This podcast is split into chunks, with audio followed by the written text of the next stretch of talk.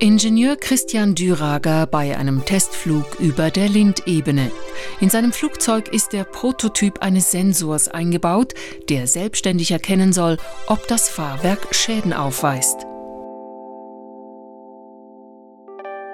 Bei der Landung eines Segelflugzeuges können feinste Haarrisse zum Bruch der Fahrwerkstruktur führen. Bei einer Passagiermaschine könnte ein defektes Fahrwerk in einer Katastrophe enden. Hier an der IMPA in Dübendorf wurde das neuartige Sensorsystem entwickelt. Mit dem Test im Segelflugzeug können Christian Dürager und sein Team erste Erfahrungen bezüglich der Praxistauglichkeit ihrer Forschung sammeln. Für das Erkennen von Defekten im Fahrwerk ist modernste Piezo-Technologie angewendet worden. Hier auf dem Fahrwerk aufgeklebt sieht man das Piezo-Element. Das ist äh, der Sensor, der eigentliche Sensor, der uns die Daten aufnimmt. Das ist so wie eine Nervenzelle. Im Fahrwerkschacht selbst integriert auf dieser Seite ist die komplette Elektronik. Die Elektronik überträgt die gewonnenen Messdaten drahtlos zu unserer Basisstation außerhalb des Rumpfes. Und die Messdaten, welche vom piezoelektrischen Element aufgenommen wurden, können direkt am Bildschirm betrachtet werden. Und wir können direkt kontrollieren, ob unser Fahrwerk in Ordnung ist oder nicht.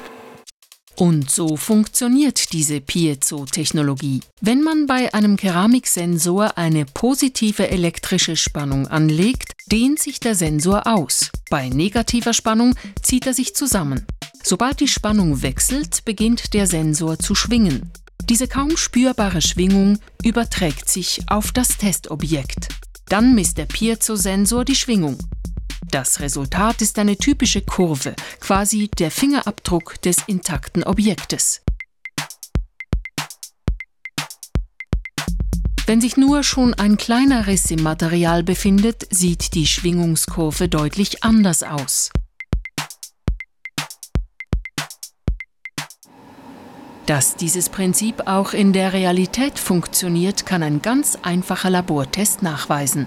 Hier ist ein identisches Fahrwerk, wie es oben im Flugzeug eingebaut ist. Auch hier ist ein Piezo-Element aufgebracht zur Überwachung von diesem Fahrwerk. Nun versetzt der Piezo-Sensor das Material in Mikroschwingung.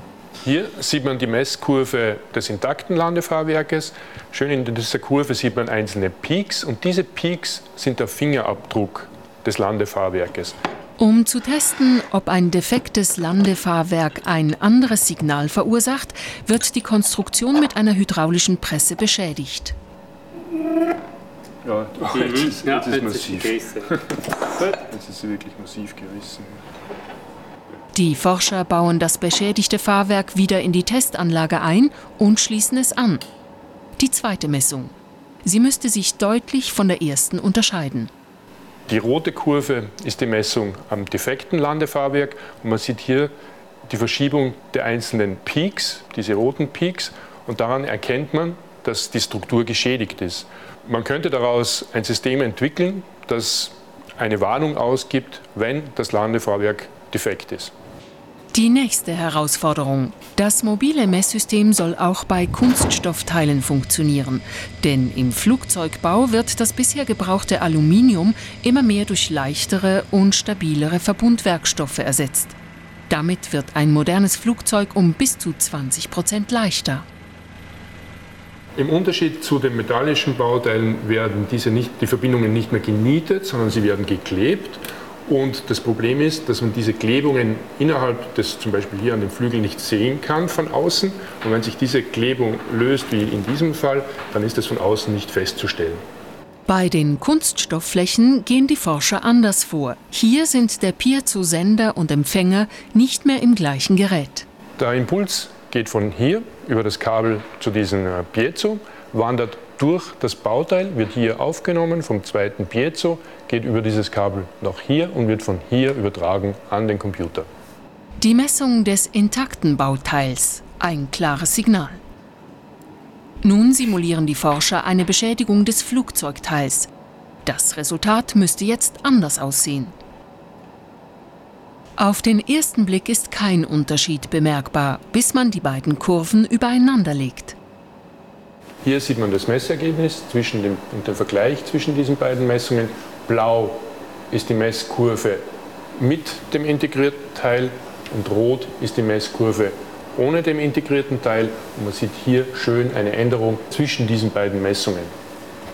Diese Methode hat den Vorteil, dass wir auch den Ort der Schädigung feststellen können. Für das haben wir drei Piezos hier auf diesem Flügel.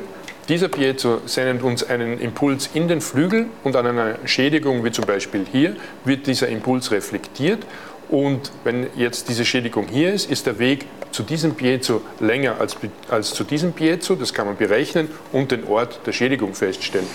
Die Luftfahrtindustrie zeigt bereits großes Interesse an Düragers Projekt und hat ihn eingeladen, seine Forschung vorzustellen. Denn mit einem solchen Messsystem könnten sie Unterhaltskosten in Millionenhöhe einsparen und gleichzeitig die Sicherheit der Flugzeuge erhöhen.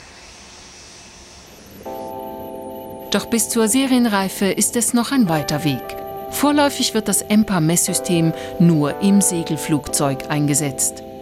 Für die Grundlagenforschung von Christian Dürager und seinem Team sind die Testdaten vom Fahrwerk des Segelflugzeugs aber Gold wert.